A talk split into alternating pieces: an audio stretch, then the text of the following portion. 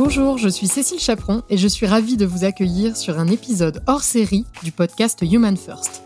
Human First, c'est le podcast business qui parle plus d'humains que de chiffres. C'est aussi le podcast engagé pour un futur du travail épanouissant, humain et juste. Alors de temps en temps, je vous proposerai un épisode hors série avec une personne avertie sur un sujet en particulier. C'est pour cela que je l'ai appelé l'AVERTI. Ceci pour aller cette fois creuser un sujet plus en profondeur plutôt qu'un fonctionnement d'entreprise. Je vous souhaite une très belle écoute. Notre première avertie s'appelle Julie Jeannotte et elle est canadienne, québécoise aussi. Julie est vraiment très avertie sur le sujet de l'engagement. Ce sujet me plaît beaucoup car nous en avons beaucoup entendu parler et pourtant, pas de recette magique, pas de réponse toute faite. Alors Julie ne nous donnera pas de recette miracle, mais elle nous donnera son point de vue et probablement de la nuance culturelle. Je vous laisse donc découvrir Julie et son bel accent québécois que j'adore. Bonjour Julie. Bonjour Cécile, merci de m'accueillir. Il est neuf heures pour toi, quinze heures pour moi. Et je suis vraiment ravie d'être connectée avec toi outre-Atlantique. D'abord Julie, pourrais-tu nous dire qui tu es? Oui, avec plaisir. Alors, euh, merci pour cette belle introduction. Tu m'as fait beaucoup sourire. Euh, donc oui, comme, comme tu le dis, je suis québécoise, canadienne, euh, née ici. Euh, j'habite Montréal, une belle petite, ben, grande île, en fait. Et puis, euh, j'ai une, une, j'habite ma petite maison, bien tranquille, avec mon mari et mes trois enfants. J'ai des petits jumeaux qui ont bientôt onze ans. Il y a une petite fille qui a douze ans et demi, qui a fait son entrée au secondaire. J'aime toujours commencer comme ça parce qu'avant d'être un professionnel ou passionné de quelque chose ou euh, de décrire son travail, je pense que c'est important de définir qui est l'humain. Euh, alors, fondamentalement, je suis une personne très curieuse, très passionnée. J'adore poser des questions, découvrir pourquoi et comment. Alors, euh, ben ça a hautement influencé euh, mes, mes choix professionnels, disons. Et du coup, euh, professionnellement, quel a été ton parcours et où en es-tu aujourd'hui? Bon, alors, euh, j'ai fait mes études en administration et puis euh, rapidement, j'ai compris que la comptabilité, la finance et tout ça, c'était pas pour moi. Ça prenait quelque chose qui me permettait d'interagir avec l'humain, qui a toujours été un sujet de, de passion pour moi, étant une personne hautement émotive et, comme je le disais tout à l'heure, euh, curieuse. Euh, je voulais comprendre comment pourquoi. Et euh, donc, j'ai choisi le volet ressources humaines euh, au niveau de mes études. Et euh, j'ai occupé tout plein de fonctions euh, dans quelques entreprises. Je suis entre- un employé très loyal, donc euh, j'ai tendance à rester très, très longtemps pour les organisations pour lesquelles je travaille parce que, bon, étant fondamentalement humaine et émotive, je m'attache beaucoup à la culture, aux gens, aux valeurs, à la mission.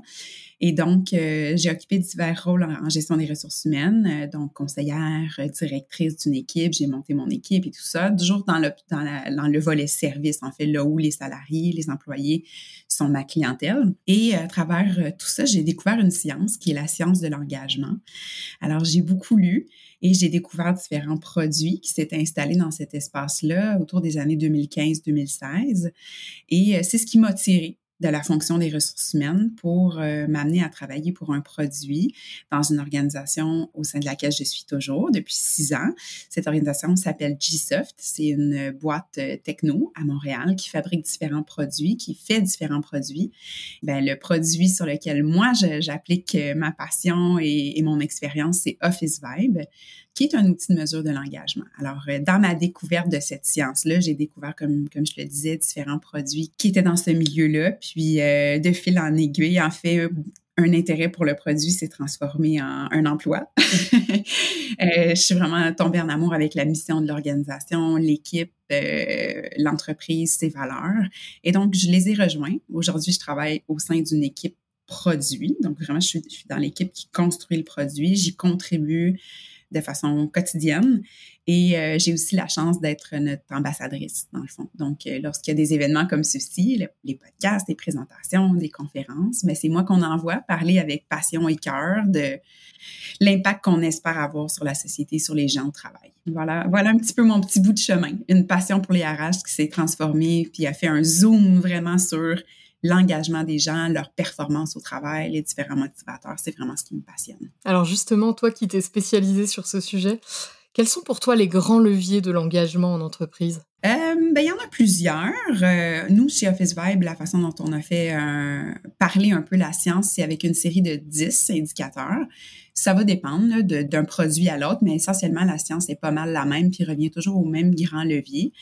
Alors évidemment, les relations sont un levier extrêmement important. Par relation, j'entends la relation qu'on a avec notre gestionnaire, notre chef. Évidemment, tant de notre expérience employée, notre, nos moments quotidiens sont vécus à travers ce gestionnaire-là qui un peu représente l'entreprise à nos yeux, devient ce véhicule-là de la culture puis des valeurs. Puis euh, euh, l'autre volet très important, c'est la relation qu'on a avec nos pairs, nos collègues, les gens avec qui on travaille, on partage notre quotidien, avec qui on réalise nos projets. Donc, euh, les relations, c'est la première chose, je pense, qui a un énorme impact parce que quand ces, ces deux relations-là sont souffrantes, souvent, ça se répercute sur le reste. Les autres leviers, par exemple, le feedback, la reconnaissance, bien, si on y pense, elle est livrée souvent. Elle nous est partagée, ce feedback-là, cette reconnaissance-là, par nos pairs ou notre gestionnaire. Alors, ça, c'est deux leviers très importants. Ensuite, la satisfaction par rapport à notre environnement de travail, les conditions d'emploi, la façon dont nous sommes rémunérés, dont notre performance au travail est évaluée. La satisfaction, le bonheur, évidemment, l'équilibre travail-famille, notre bien-être aussi, le sentiment d'appartenance. Euh, donc, je pense que j'ai nommé beaucoup euh, des éléments principaux, relations, feedback, reconnaissance, satisfaction, bien-être. Ouais, ça tournerait pas mal autour de ça. Je peux rentrer dans les spécifiques si tu veux, mais j'imagine que c'est là que la conversation va nous amener. Mais justement, euh, parce qu'on peut avoir... enfin. Euh, Il y a eu une époque où on a pu avoir tendance à imaginer euh, que l'engagement était surtout lié à la rémunération, euh, au lieu de travail sur lequel on était, et cetera. Et du coup, toi, pour toi, c'est, c'est lesquels les plus importants? Je pense que euh, le feedback est quelque chose d'extrêmement important. On peut rentrer le, la critique constructive et la reconnaissance, là, qui est une appréciation positive. Je pense pour moi que c'est un élément extrêmement central parce que c'en est un qui vient lié à la croissance personnelle, qui est un levier dont je n'ai pas mentionné tout à l'heure. Mais justement, ce sentiment-là de progresser dans son rôle, mais non seulement de progresser à la base, c'est d'être dans un rôle qui nous permet d'exploiter nos forces. Bref, est-ce qu'on a un emploi qui nous permet de mettre à contribution les éléments qui font de nous une personne motivée et performante? Donc, euh, il y a un auteur que j'aime beaucoup qui est Daniel Pink, qui a décortiqué la croissance personnelle, on, en anglais on dit « personal growth », en trois grandes catégories qui est l'autonomie, la maîtrise et euh, la raison d'être de son rôle. Lui, en anglais, on dit « autonomy, mastery and purpose ». Et puis, euh, bien, ça vient un peu illustrer ce que je, ce que je disais il y a, il y a un petit instant. C'est un, est-ce qu'on a l'autonomie dans notre travail? C'est-à-dire, on comprend la grande vision, mais on nous laisse la liberté de décider comment on va y arriver. C'est un peu comme si je te disais, pars de Paris et viens à Montréal, prends le chemin que tu veux, ça t'appartient tant que tu arrives à destination pour, je sais pas, jeudi prochain. Mais ce sentiment-là de savoir que tu comprends l'objectif, tu comprends ce qui est attendu de toi, mais on te donne l'autonomie Euh, d'y arriver comme bon te semble, en utilisant les forces qui sont les tiennes.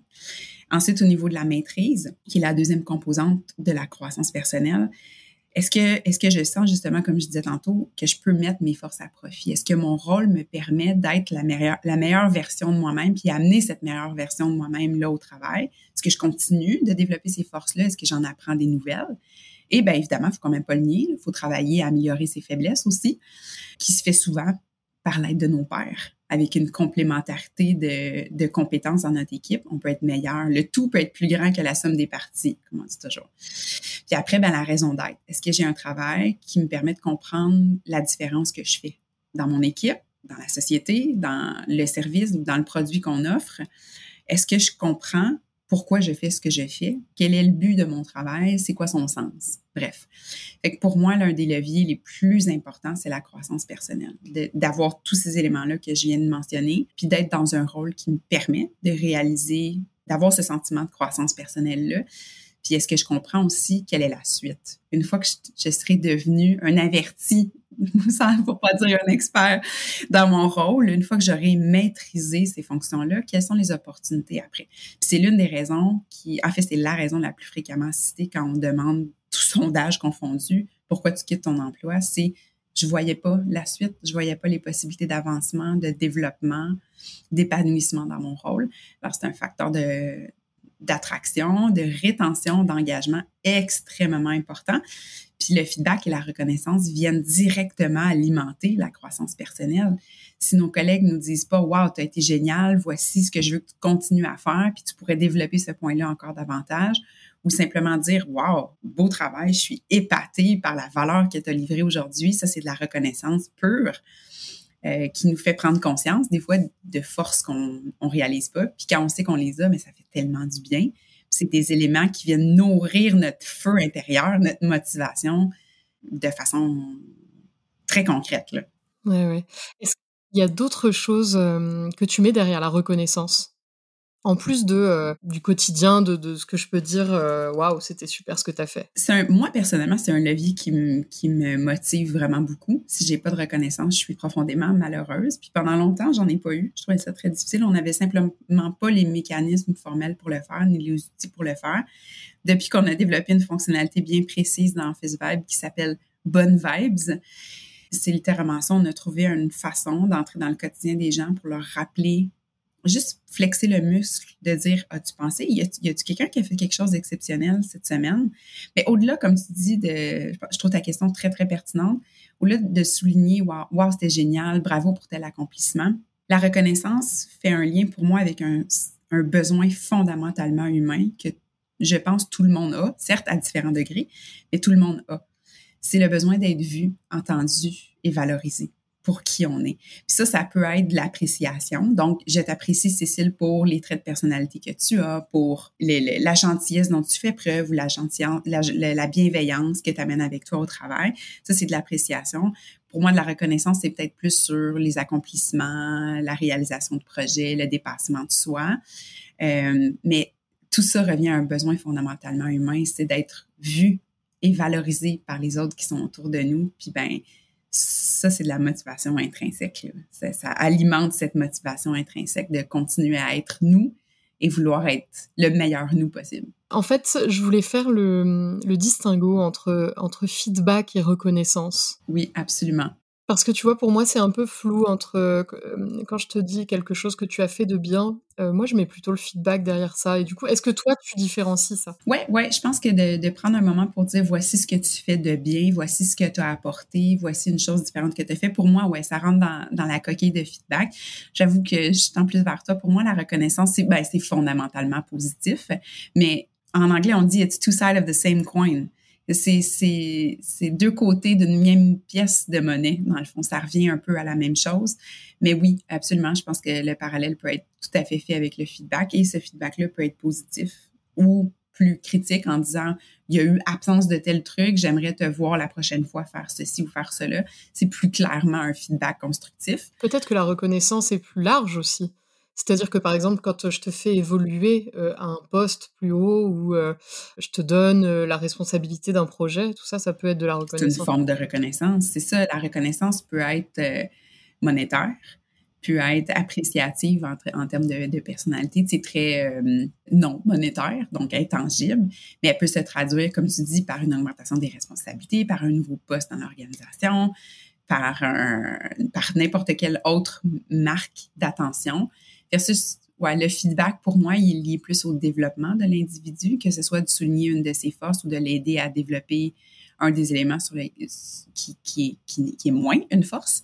Euh, pour moi, il est plus euh, développemental. La reconnaissance, c'est davantage... Ben, je pense que le mot le dit bien, c'est reconnaître ce, quelqu'un, ce que quelqu'un est ou accomplit.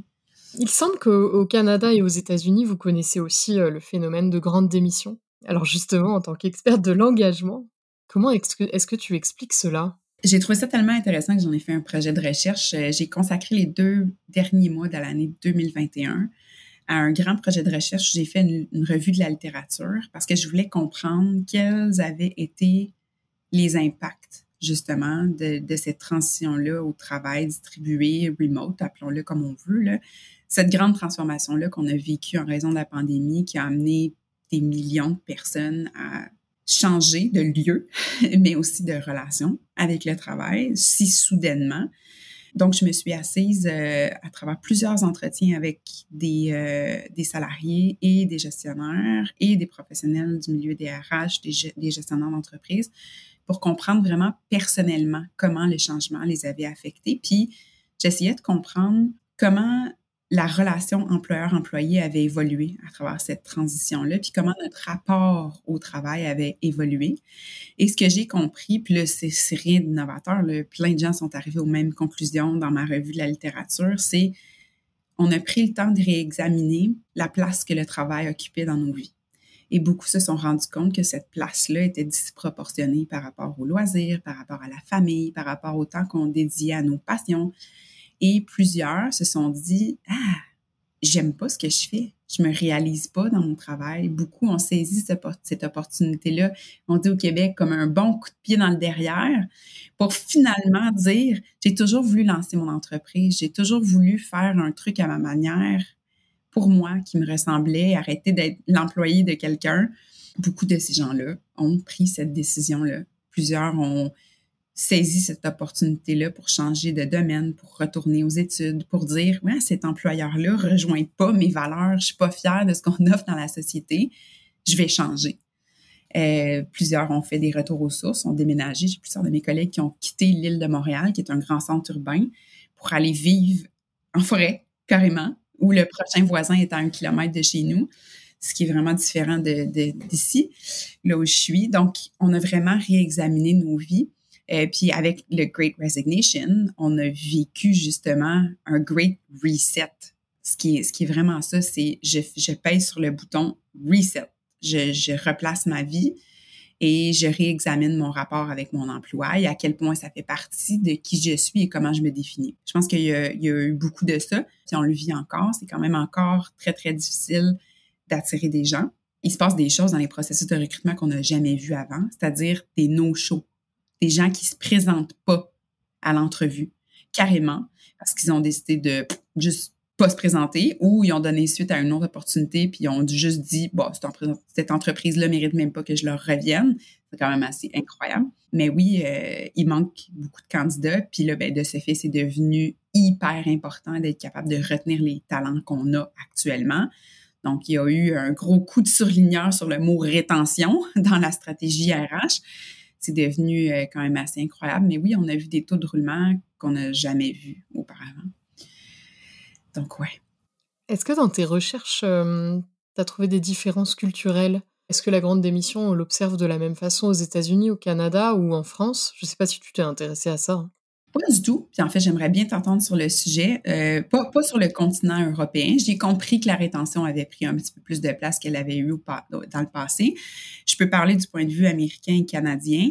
Ça a été un peu moins pire au Canada. De mes observations, le, je peux parler peut-être plus spécifiquement au Québec. Là. Euh, les entreprises sont à vocation très sociale. La diversité, l'équité, l'inclusion sont des sujets d'actualité depuis longtemps. On commence à en parler beaucoup, beaucoup. C'est le thème de l'heure aux États-Unis. Mais le leadership, je trouve, est fondamentalement plus empathique et plus humain. Surtout au Québec, je pense que ça se reflète aussi au Canada. On est plus tissé serré. Il y a eu beaucoup plus rapidement, avec la pandémie, on a dû parler de la santé mentale. Il y avait une aisance beaucoup plus naturelle à faire, avoir ce genre de conversation de mes observations au Québec.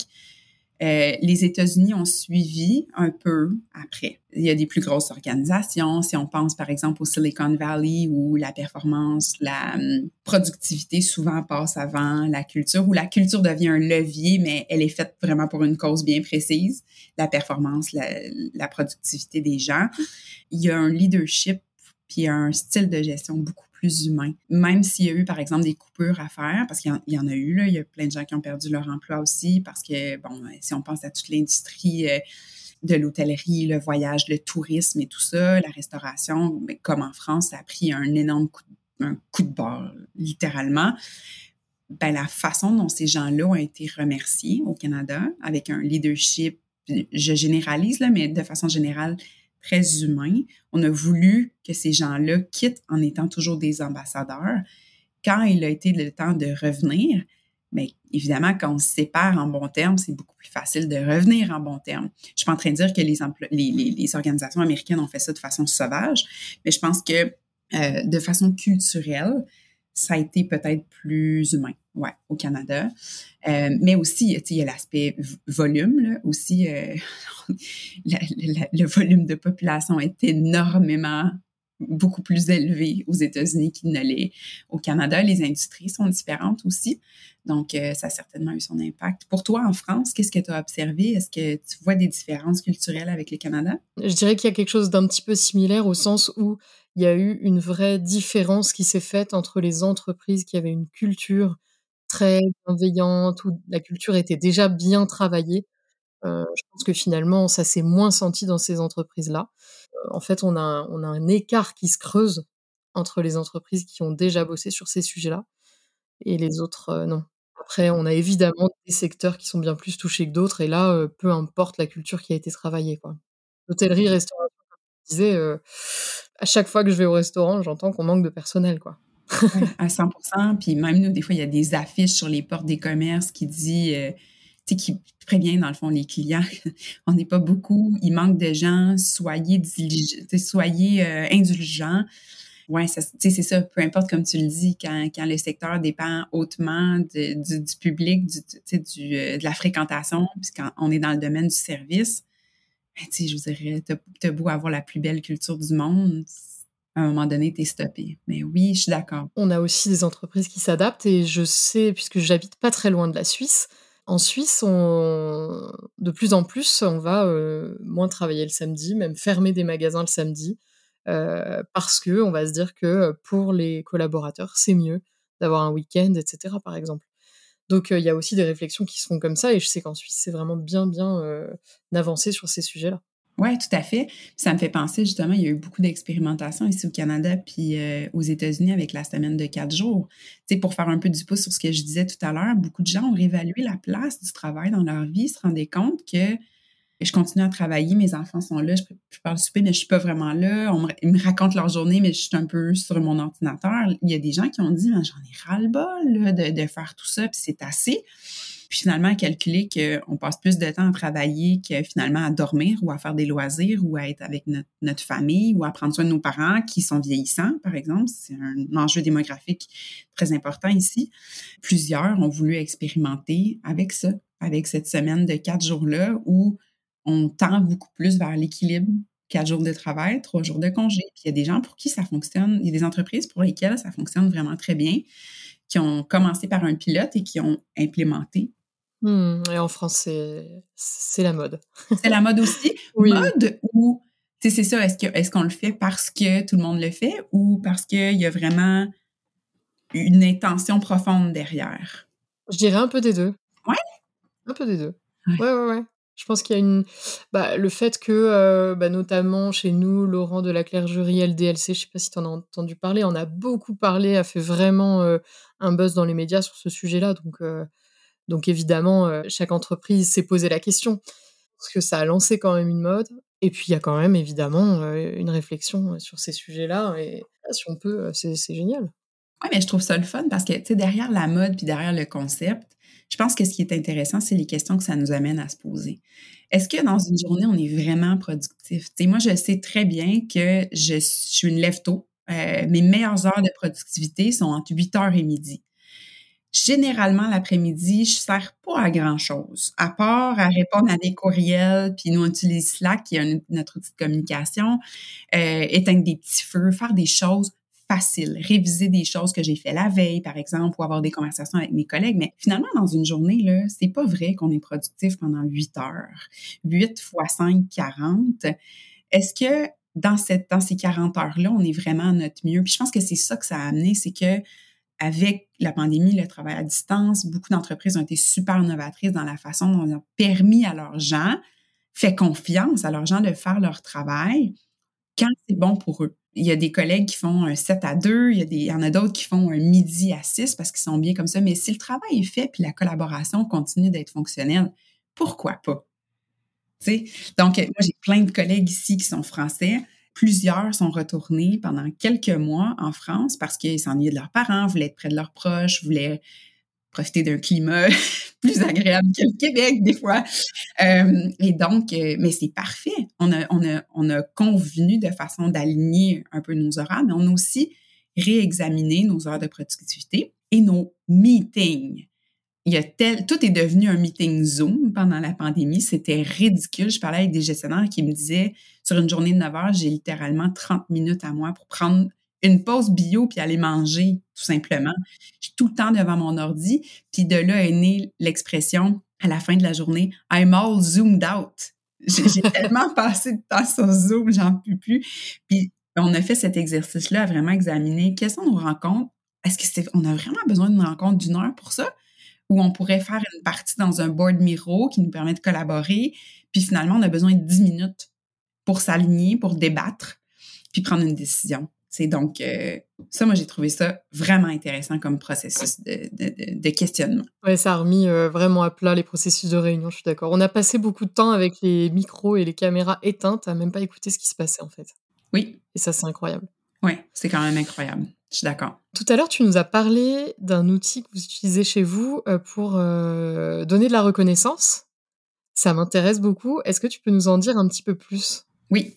Bien, d'abord, je dois expliquer un petit peu la base de comment fonctionne Officevibe. Puis là, il faut que tu m'arrêtes parce que c'est vraiment mon domaine de passion. Je peux parler d'Officevibe pendant des heures parce que ça fait quand même six ans que je travaille à bâtir le produit avec mon équipe. Je suis extrêmement fière.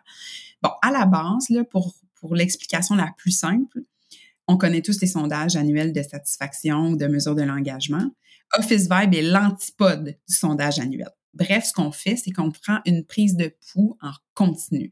Fait qu'au lieu, par exemple, de poser trois cents questions une fois par année et donner un rapport, on pose cinq questions par semaine. Et les leviers d'engagement sont les leviers classiques dont j'ai parlé tout à l'heure, tout à fait alignés avec la science et la littérature. Feedback, reconnaissance, relation avec le gestionnaire, satisfaction, croissance personnelle, tous ces leviers-là. On a une série de dix leviers qu'on mesure et ces leviers-là, bien, on les déter- on les mesure, en fait, on, on, on les comprend en posant des questions, des questions reliées à chacun de ces dix leviers-là.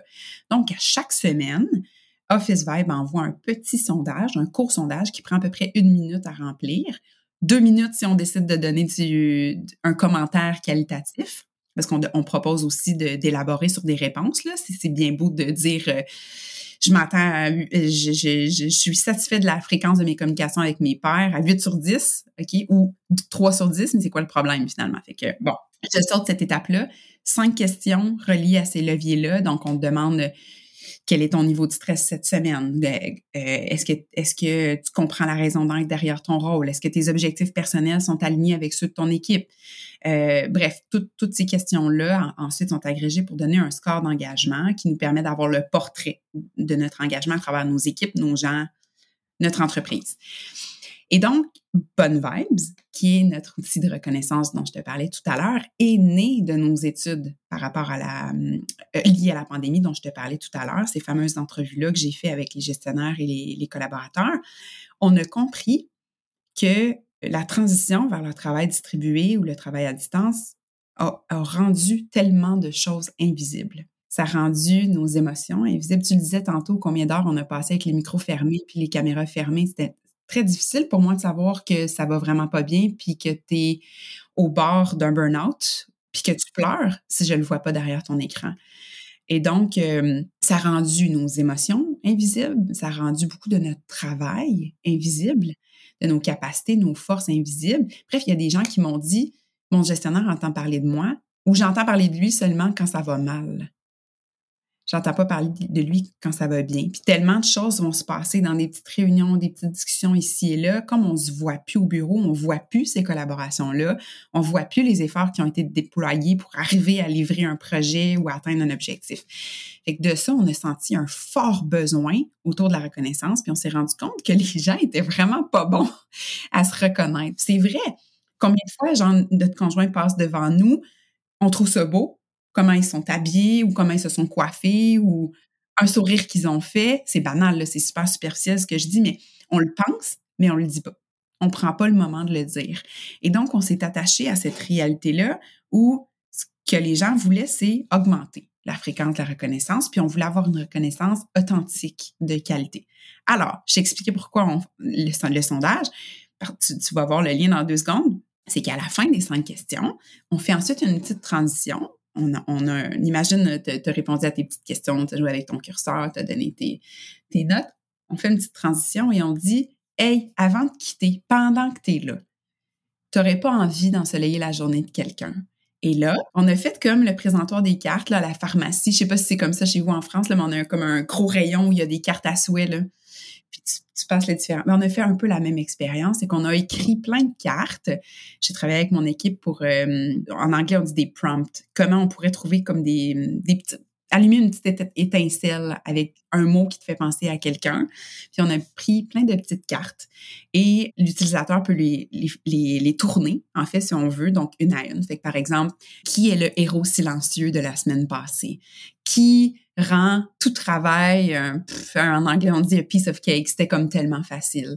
Qui a ensoleillé ta journée juste par sa présence. Puis, on en a d'autres aussi qui sont plus comme euh, qui est un qui est pour toi un exemple d'un bon leader, qui trouve un bel équilibre entre ses besoins personnels puis les besoins de l'équipe. Des belles choses comme ça, autant sur la, l'appréciation, donc je reconnais qui tu es, que sur la reconnaissance. Je reconnais qu'est-ce que tu fais, qu'est-ce que tu accomplis.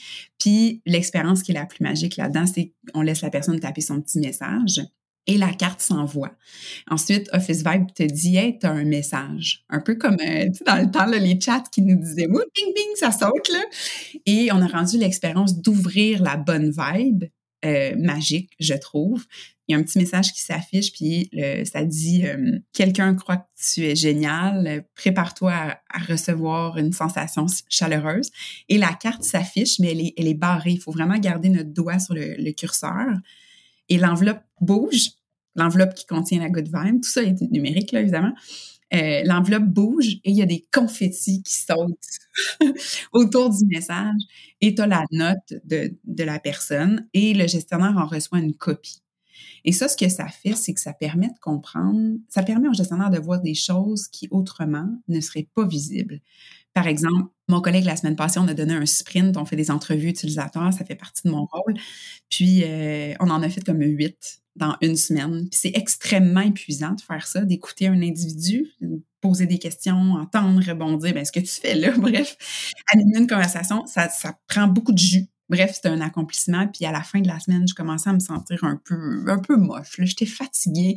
Puis mon collègue avec qui je fais les entrevues m'a envoyé un bon vibe pour me dire « Wow, tu sais, bravo! Non seulement c'est énorme, tu m'as permis d'avancer beaucoup plus rapidement parce que tu m'as permis d'avoir toutes ces entrevues-là dans un petit laps de temps. Et je sais que tu es fatiguée, mais je vois le niveau d'énergie que tu amènes à chacune de ces entrevues-là. Tu es la meilleure. Merci. » Ben c'était le petit remontant que j'avais besoin pour aller dans ma fin de semaine. Et mon gestionnaire l'a vu, ça. Je lui ai pas dit que j'avais fait ces huit entrevues-là cette semaine, mais par la reconnaissance de mon collègue, maintenant, mon gestionnaire sait que je suis appréciée pour ça. Et l'objectif derrière tout ça, parce qu'il y a aussi plein d'accomplissements ou l'atteinte d'objectifs qui peut être, peuvent être soulignés par une bonne vibe ou une collaboration sensationnelle dans une équipe, ce que ça fait, c'est que ça fait ressortir des affinités naturel et ça euh, affiche les forces d'individus. Mais t'imagines ce que ça peut être puissant comme outil pour, par exemple, une revue annuelle, pour essayer de déterminer, bien, c'est quoi les prochaines étapes de cette personne-là? Quelles sont ses forces? Comment on peut les mettre à profit? Est-ce qu'il y a un meilleur rôle pour cette personne-là? Est-ce qu'on pourrait pas la mettre sur un tel projet avec telle, telle équipe de par les affinités qu'elle a? Après, là, c'est immense parce que ça, comme je te dis, ça nous permet de comprendre et de visualiser tout le talent qu'on a dans notre organisation et de renforcer nos valeurs d'entreprise aussi. Donc, vous vous en servez dans les évaluations, dans les revues de talent, non, on et cetera? S'en sert. On, s'en, on, s'en, on en parle souvent dans nos rencontres individuelles avec notre gestionnaire. On prend un moment pour regarder ces cartes-là, mais dans le produit, parce que euh, c'est quelque chose qu'on on, on veut étendre. Au-delà de mesurer l'engagement, on voudrait aider les gestionnaires et les organisations à avoir de meilleures revues de performance. Évidemment, ce qu'on promouvoit, c'est une fréquence. On aimerait ça que ces conversations-là soient en continu. Puis l'un des avantages d'Officevibe, c'est que non seulement on a toutes les données par rapport à ton engagement sur une année, et qu'on est capable de, de te faire prendre conscience de ce qui est important pour toi, quels sont tes leviers de performance, quels sont tes leviers de motivation. Tu peux aussi faire le suivi de tous, tous tes objectifs personnels et d'équipe dans Officevibe. Mais t'imagines si toutes ces reconnaissances-là, ces bonnes vibes-là, te sont euh, remontées à la surface, que tu puisses prendre conscience de ce que te rappeler. Aussi, si la revue est annuelle, hein, on sait tous qu'on se souvient de ce qui s'est passé dans les deux, deux derniers mois, puis c'est à peu près tout. Si on est capable de saisir cette opportunité-là, de te ramener, de remonter à la surface en continu toutes ces bonnes vibes-là, si on développe la même chose, par exemple, pour le feedback constructif, si on saisit toutes les opportunités, chaque fois que tu fais une présentation ou tu accomplis quelque chose, tu as une collaboration avec des gens avec qui tu collabores moins souvent pour aller chercher leur feedback, bien, toute l'information est là. Puis elle est pertinente à tout ce qui s'est passé pendant l'année. Donc, on vient de sauver énormément de temps à l'écrire, puis on vient d'éliminer plein de billets qui sont là dans la, la revue annuelle. Fait que oui, c'est l'objectif de s'en servir, servir au bout de l'année. Puis, on a créé aussi, euh, bon, il y a les cartes euh, bonnes vibes par défaut, mais une entreprise peut aussi euh, décider de créer des cartes qui sont spécifiques à sa culture. Euh, par exemple, s'il y a des, des petites blagues à l'interne ou des, des choses particulières, mais surtout, elles sont utilisées pour euh, faire vivre les valeurs organisationnelles.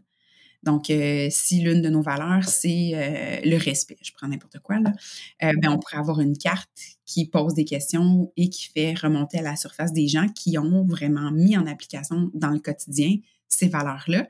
Après, ça devient super facile de voir avec l'utilisation des cartes, oh, on reconnaît tout le temps nos gens pour la démonstration de cette valeur-là. Mais t'imagines, il y en a une qui n'est jamais reconnue. Bien, il est où le bobo, finalement? Est-ce que c'est parce que cette valeur-là est plus importante? Est-ce parce qu'elle est plus pertinente dans l'organisation? Elle n'est pas vécue? Les gens ne la comprennent pas? Ou peut-être qu'elle ne fait juste pas partie de notre A D N comme, comme groupe. Donc, euh, c'est une belle façon de les revisiter. Puis d'identifier nos champions, hein? Ouais. C'est, c'est hyper intéressant pour les valeurs aussi, j'y avais pas pensé. Oui, oui. On n'avait pas soupçonné ça au début, mais finalement, on se rend compte à travers les demandes que nos clients font que c'est ce qu'ils veulent faire. Puis c'est finalement une opportunité... C'est quelque chose de très intangible, les valeurs, mais c'est une façon finalement de les traduire en comportement puis de les intégrer dans notre mode de vie au travail. Je pense que c'est ça qui manquait depuis longtemps.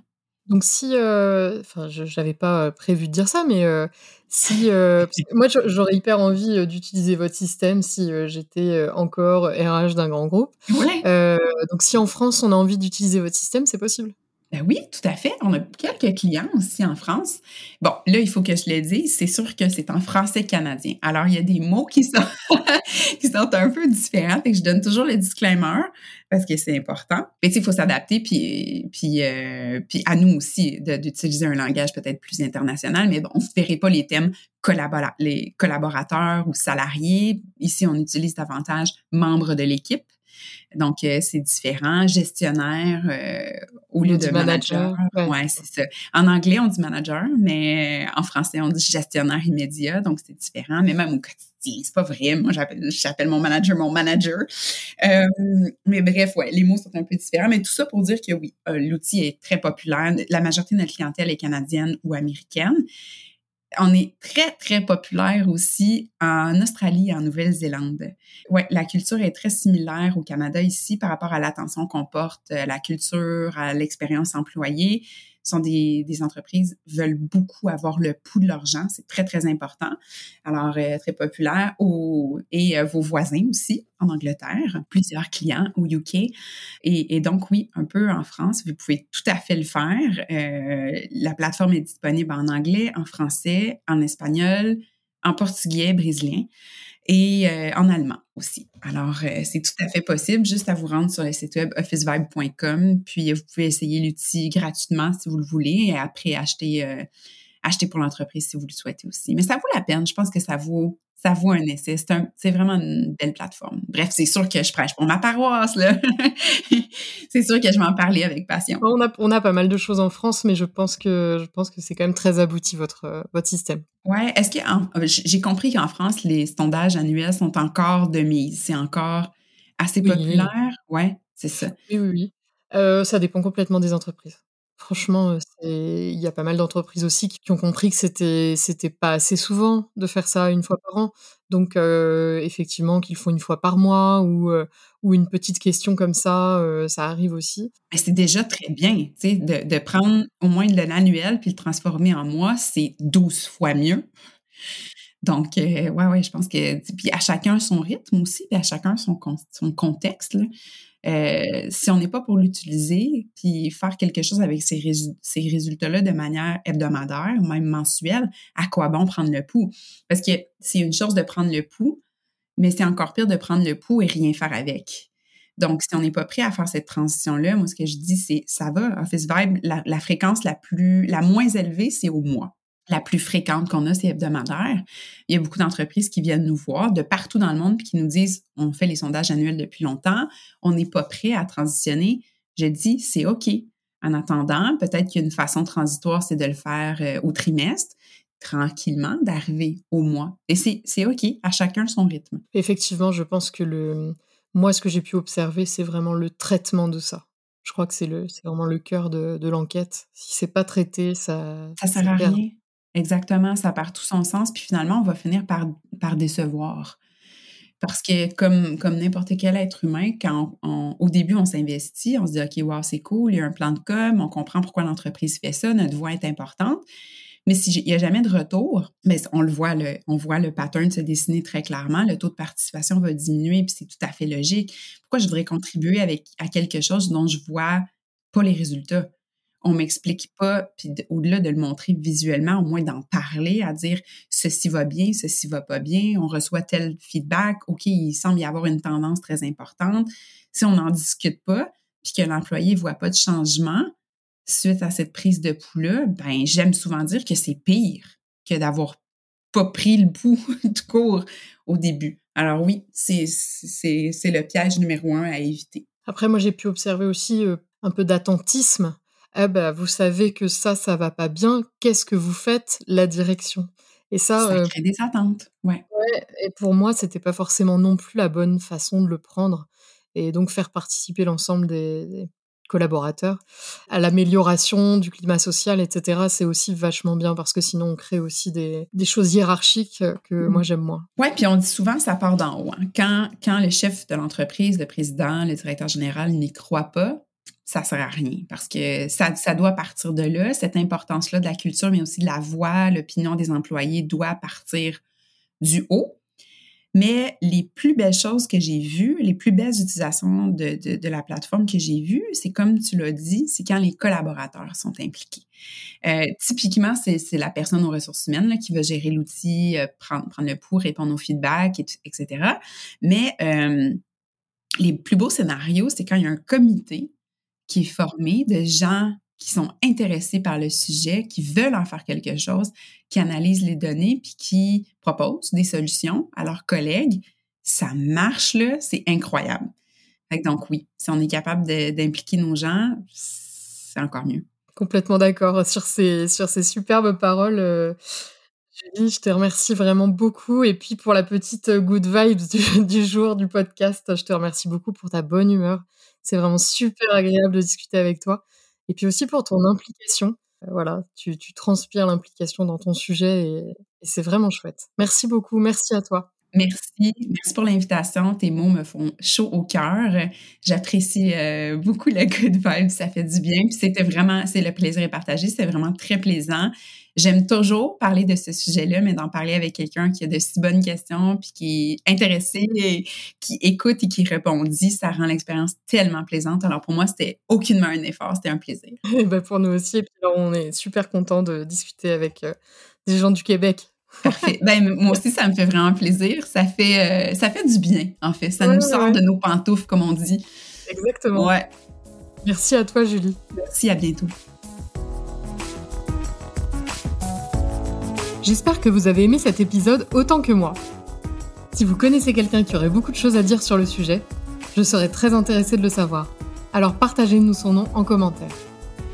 Pour nous soutenir, n'hésitez pas à partager cet épisode et à vous abonner à notre chaîne pour ne pas manquer les prochains. Et si l'envie de nous mettre plein d'étoiles et un commentaire vous prenez, n'hésitez surtout pas. À bientôt!